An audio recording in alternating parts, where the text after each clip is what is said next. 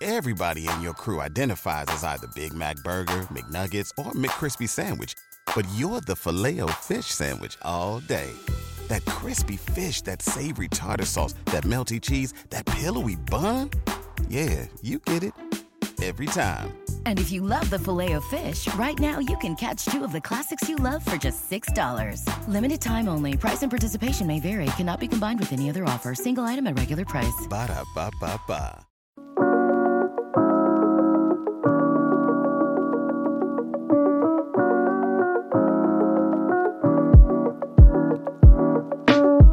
The breakout sleeper receivers last season was actually really difficult. At least with the parameters, Hayden, that we're setting out here. Like after round 10, ADP of 120 plus.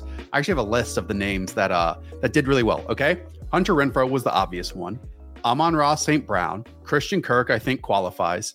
And then if I can take the first 13 weeks of Emmanuel Sanders, the final five weeks of Gabriel Davis, smash them together because they both were going after 120 last year, then you have, I don't know, five on this list. Can we take anything of the success that we saw from those names and try to apply it to, again, the six we're about to give people out there today? Well, I think since we obsess over evaluating wide receivers and because wide receiver talent is so predictable compared to some of the other positions, it's hard to find just like an overlooked player. So what I'm looking for for sleepers is are they on the field? Like we're yeah. drafting players, like the, there's a lot of players in, in the wide receiver 60 70 range that are legit backups. Like so I'm going to find the players that are starting and then it's just like all right, all those players you just listed an, a couple injuries away from starters, and all of a sudden now you have the exact role. So I'm still looking for size.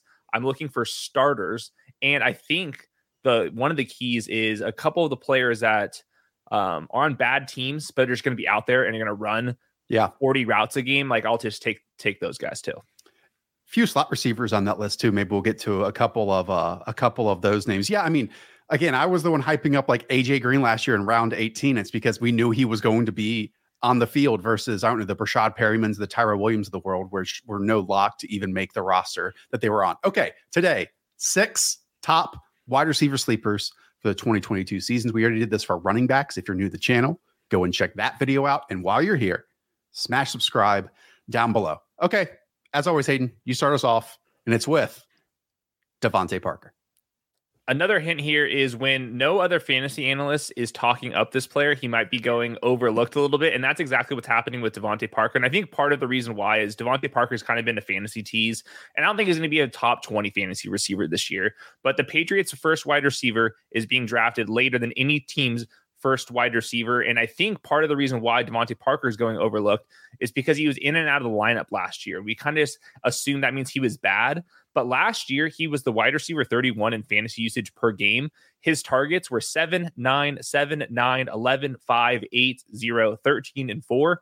That's a lot of targets. And I think what's happening with the Patriots is they needed a true X receiver. This offense was not able to throw the ball downfield. I think that's a, a little bit uh, of the reason why is they didn't have any size or speed really at the wide receiver position. I'm looking at a 6'3, 219 wide receiver, a true X, played 87% of the snaps on the outside, a big play potential guy, somebody that can get the high point.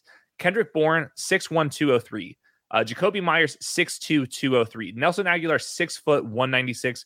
Tyquan Thornton, who right now is needs to win a punt gunner role to be an active player, uh, according to Mike Reiss, 6'2, 181. There is nobody on the Patriots roster that has this body type.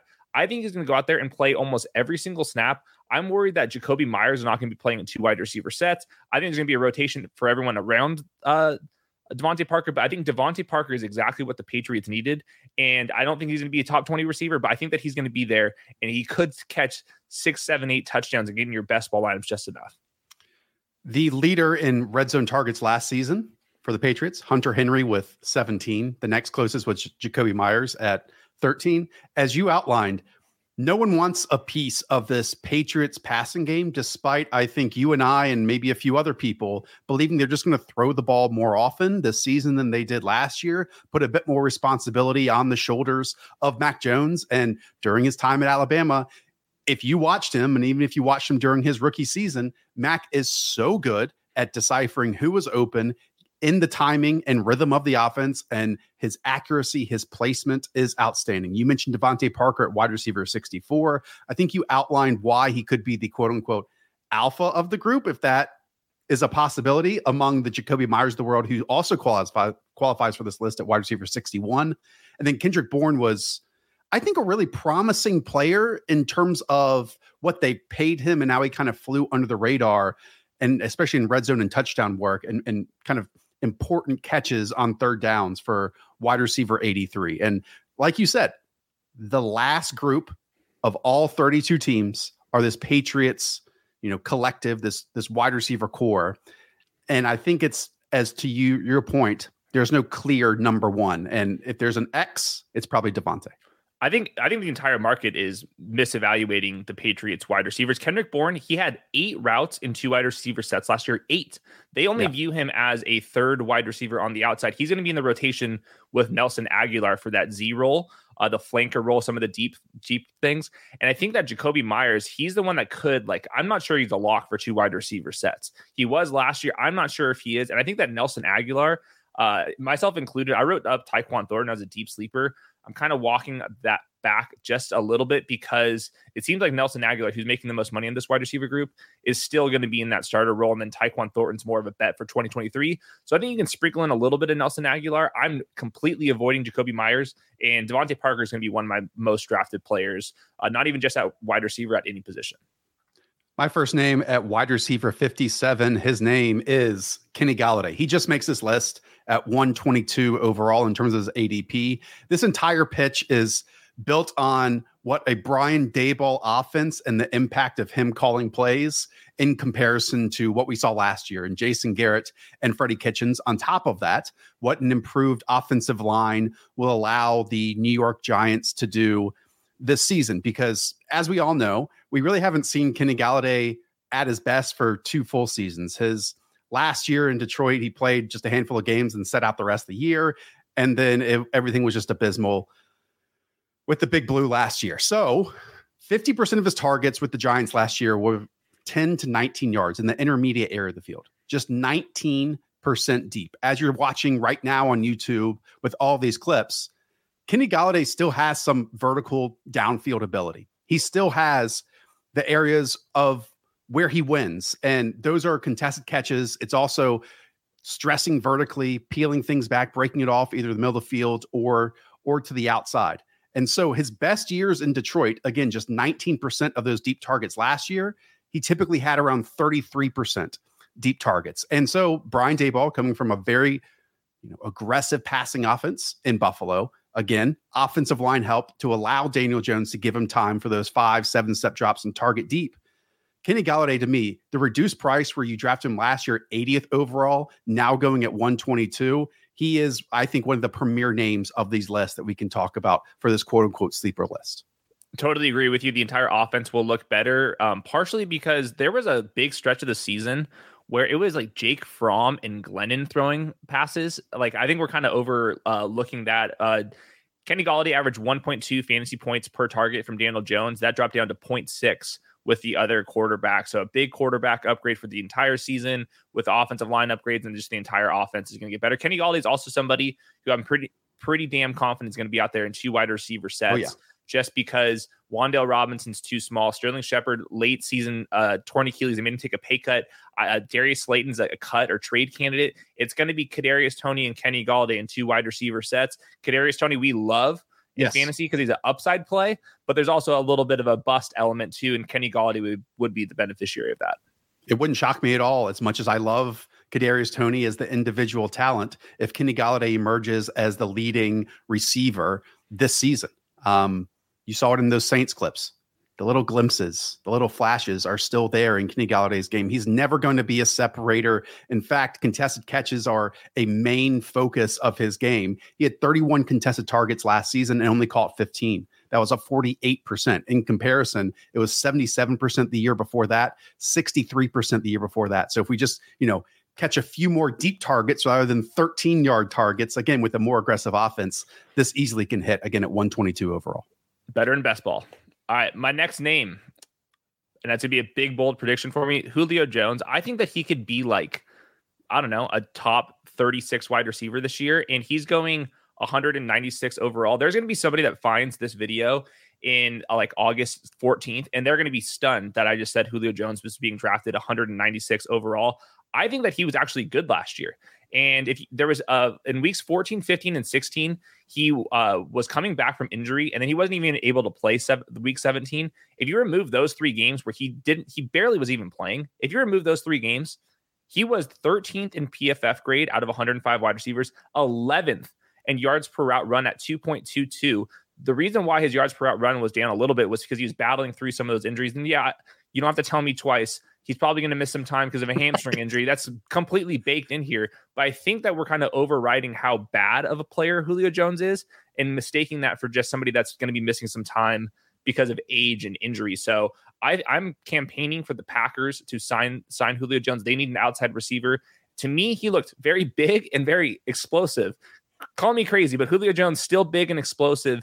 Uh, you can complain all you want about the the touchdowns and the, the missed time out there, but if he can get six, seven, eight healthy games this year, I think we're going to get some complete upside weeks. I still think that he has some juice. The underlying metrics and the film to me back to that up when he was when you when you go back and watch at least some of those healthy games from last year. Love how you pitch this because someone could be tuning and watching into this the last week of August and say, oh man, he's going at 112 overall in drafts right now. What the hell are you talking about?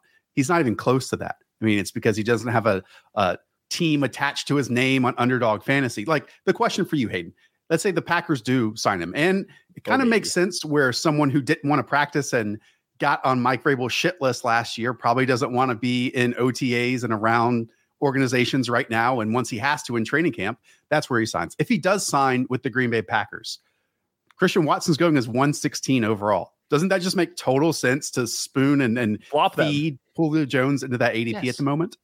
Yeah, I, I think that like the other comparison I, I made was like Jarvis Landry. Jarvis Landry was drafted in this range before he signed with the Saints. And now he's like what 130th, somewhere in that range. Right. Julio Jones can do that. And I'm like, uh, uh, you're in, the game isn't to beat closing line value; it's to actually go out there and produce. But I, my opinion is Julio Jones still has gas in the tank. It's not going to be for 17 weeks, but I think that he can go on an eight game stretch here and look like a a, a miniature version of himself. Just pop quiz for you, Josh. Uh-oh. In his six games last year, how many yards do you think Julio Jones averaged? The six healthy games, how many yards do you think he averaged? I, th- I think you shared this with me in Slack. It's either like 57 or 77, something like that. Yeah, you're right in that range, 61.8. Oh, that's, I mean, that's better than what most people think. Most people think that oh, he yeah. averaging like 13 or something ridiculous. He, I mean, we're talking about top 15 in some of the efficiency metrics. So, yeah, Julio Jones is a sleeper, just like we called uh, Tom Brady's being overlooked at the quarterback position. Things are going crazy in best ball. Okay. Next up for me, and by the way, let me start by saying my absolute favorite wide receiver in this range is Josh Palmer, but we already have a seven minute clip on him on the channel. Go and find it. And I didn't just want to keep mentioning his name over and over and over again because among all wide receivers, I think he's fifth on the list of the highest ADP climbers since we posted that video. But I'll, I'll go with another name in that range, and it's KJ Osborn at wide receiver 67, 145 overall. He had six contests last year of double digit points. Six. This is really simplified analysis, but here are a few players that KJ Osborn scored more points on a weekly basis than Gabriel Davis, Courtland Sutton, Jerry Jeudy, Rondale Moore, Allen Robinson. All of those are being drafted way, way, way over KJ Osborn. And this is an offense that we think is going to change for the benefit of of all of us. And look, there's no calling card, there's no special skill that KJ Osborn brings to the table. And maybe his best trait is that he plays about 50% of his snaps out wide, 50% of his snaps in the slot. We had in our full wide receiver conversation the the clip of Justin Jefferson saying He's probably going to take over the Cooper Kupp role. That means about 65 plus percent of the time in the slot. KJ Osborn, this is also a team that has no second tight end that we believe probably runs in 11 personnel the vast majority of their snaps. And there is a clear drop off, a clear cliff, unless something weird happens, of the third to the fourth wide receiver on this roster. So if they were 11th in pass attempts last year, now they're a pass first offense. KJ Osborn after already hitting six games of double digit points, if we just get that already, I think KJ Osborn again is a value at wide receiver 67. Yeah, in the six games, Adam Thielen missed the average 11.4 uh, half PPR points with Adam Thielen. That dropped down to 5.9. But like you said, I think that there's reason to believe KJ Osborn is going to even that out a little bit just because more three wide receiver sets, more passing volume in general. And that was with Adam Thielen missing time. Like, what if that's like, I don't want this to happen because Justin Jefferson's one of my favorite players, but if Jeff, Justin Jefferson misses times, now we're even unloading even more targets. So, uh, KJ Osborn in that range of Josh Palmer, Van Jefferson's, exactly uh, outside of Tyler Boyd. KJ Osborn's actually my favorite name of the three wide receiver or the third wide receiver on a good passing offense. Uh, I think that he can actually play, and uh, like Arif Hassan from the Athletic keeps mentioning that uh, since he's such a physical player in general, that he's actually going to be able to block, and that's a staple. Like the the the Rams offense historically asked their wide receivers to block more condes- uh, congested formations, and I think that uh, KJ Osborn is going to be out there uh, yep. way more snaps this year than he was last year. Yeah, condensed, tight splits. A lot of times you saw him paired with another wide receiver tight end on the front side of plays, bunch sets, and he was asked to block. And he he fights through contact, man. He's again not the most slippery guy off the line of scrimmage, but he will fight to get open. And I love how you outline this with Tyler Boyd, who doesn't make this list because he's going at 111. We also have a whole clip on him and love where he's going in drafts. Um, Josh Palmer, KJ Osborn, Van Jefferson, they're like the quote unquote wide receiver three on their teams, but these are passing offenses that we want pieces of. And if they claim that role for themselves, 65, 75% of the snaps, that's awesome. And if something for hopefully not, but does happen to one of the top two wide receivers, then boom, you have an even larger plate to scoop from in terms of opportunities. So they all kind of fit. And I'm trying to get pieces of all of them in drafts right now in underdog fantasy. Yeah, one of my favorite things to do is to draft a wide receiver two and wide receiver three on the same offense. For in this example, if if you drafted Adam Thielen but you didn't have Justin Jefferson, draft KJ Osborn. How they have upside together is if Justin Jefferson misses some time. Are you ready okay. for the next one? Yep, two more names. All right, Isaiah McKenzie. The chat knew this was coming. Uh, this is, I mean, one of the underdog football show guys, and it's been like that for uh, a year now. And the reason why is um, you're reading the reports from the Bills report, uh, the Bills reporters, and they're basically calling this a toss up. Uh, yet, Jamison Crowder goes 132nd overall, and Isaiah McKenzie goes undrafted sometimes in Best Ball Mania 3. Looking at the contract, that's one of our staple things we do. Uh, Jamison Crowder is making $1.9 million, which is less than the Best Ball Mania 3 winner compared to Isaiah McKenzie, who got at least got two years, uh, $4.4 million. Um, so he at least hits that threshold. Isaiah McKenzie is a freaking speedster, man. He is an exciting player to watch. So I think that if you're looking, if you drafted Josh Allen and you needed that last second pick, I think that Isaiah McKenzie can qualify. And there's a chance that on, on like August 15th, we see it in the preseason. Isaiah McKenzie is actually starting over Jamison Crowder. We can just see that these ADPs flip flop. Uh, I don't think that they're either of them are going to have the complete Cole Beasley role because I think that Jamison Crowder provides a little element that Isaiah McKenzie might not have, and vice versa. But even if they're splitting this uh, slot role, there's contingent upside. This is an offense that is going to use that position no matter what. And I just think that Isaiah McKenzie can kind of ball a little bit. And I, I think he's going to be an exciting player to have in your roster. When you outlined it, Jamison Crowder, wide receiver 62, 135. Isaiah McKenzie is going undrafted in the vast majority of leagues. You know this, Hayden. I will never be able to forget this performance against the New England Patriots. A Bill and Steve Belichick run defense had zero answers for the jitterbug Isaiah McKenzie. 11 receptions, 125 yards, one touchdown. Look at all of those over routes out of the slot, drag routes, crossing routes over the slot you can't keep him. And he's a really fun manufactured touch player. Um, I think Dawson Knox gets a boost and maybe can be a little bit more used out of the slot. And he was already fantastic inside the red zone. But just from a, a theory standpoint, if it's almost a foregone conclusion for drafters right now on underdog that Jamison's winning this job. And again, what we are mentioning is it's not clear cut that way. It maybe even flips halfway through the season. Um, but Isaiah McKenzie is good enough to me to earn more money somewhere else. He didn't take that. He didn't get that, but he's definitely good enough and is the proven piece. And I think both are really talented. I think that's a fair statement too. Yeah, last year starting slot wide receiver for the Bills averaged 8.9 half PPR points. Doesn't sound like a lot, but that would have been the wide receiver 39 on average last year. So take a maybe a little bit sprinkled Jamison Crowder, but definitely take a big scoop for Isaiah McKenzie. He's one of the best picks in best ball. Love that. Okay. You left me no time, but we'll get to it and close out with uh, Nico Collins. Look, we love to obsess over second year wide receivers. A natural step forward makes sense either because of you know their comfort in the NFL or a comfort that the coaches now have in them. Well, Nico Collins and Terrace Marshall are kind of like the two forgotten second year wide receivers. Collins is going as wide receiver 79, 184 overall. And don't get me wrong, like I absolutely love Rashod Bateman. But while he's going as wide receiver 26, Nico Collins only had 70 fewer yards last year during his first, you know, season in the league. And what you see on film that I'm about to pull up right now is a big bodied outside wide receiver who is absolutely unafraid to take things over the middle of the field, absorb massive hits, stride it out, and pick up some big chunk gains. Um, this is also, again, an outside wide receiver along with Brandin Cooks that really should have no competition unless some random name like Chris Conley pops up like he has in the past um, to, to ballot out for those two wide receiver sets. And then maybe it's John Metchie or someone else that they have brought in to be the uh, to be the slot wide receiver. Uh, I'm a believer in Pep Hamilton, and I'm also a believer in this improved offensive line. It was bad last year. So you have, get Larry Tunsil back at left tackle. Tytus Howard at right tackle, spend a top 20 selection on Kenyon Green. And so hopefully some more protection again for these intermediate and downfield shots. And I think Nico Collins has a lot of talent. He's one actually my highest drafted players constantly on underdog in like the round 16, round 17 territory.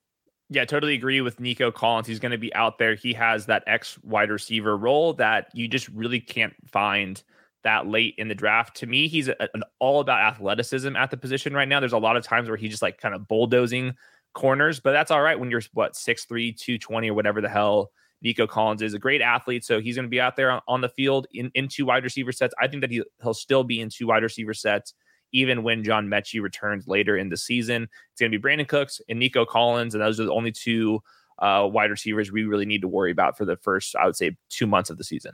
Yeah, I think there's some suddenness to a game. He, yes. he, plays without fear. He works back to the quarterback in these extended plays that you're seeing. And like again, that natural big frame is is a skill. It's a trait, and it allows him to make catches that others cannot. So again, he played 57% of the snaps or more from week six on. And I, I just again, I understand that a lot of times for second year wide receivers, we we get excited because of how much they showed as a rookie no one really showed anything on the Texans, and so maybe this is someone that we get really excited about and be much higher in uh in year three. Okay, we've gone too long. Go back and forth real quick on just a few names that you'd be remiss if you didn't point them out before we get out of here. If you drafted Justin Fields, you can get Byron Pringle for free. I like him over Velus Jones, who's going to be a slot receive, receiver. Byron Pringle is going to play on the outside. Zay Jones also going to be the number three wide receiver for Trevor Lawrence. You and I both want to be drafting Trevor Lawrence. Zay Jones got a ton of money. It's going to be Christian Kirk at in the slot, Marvin Jones at X. Zay Jones going to be the deep threat.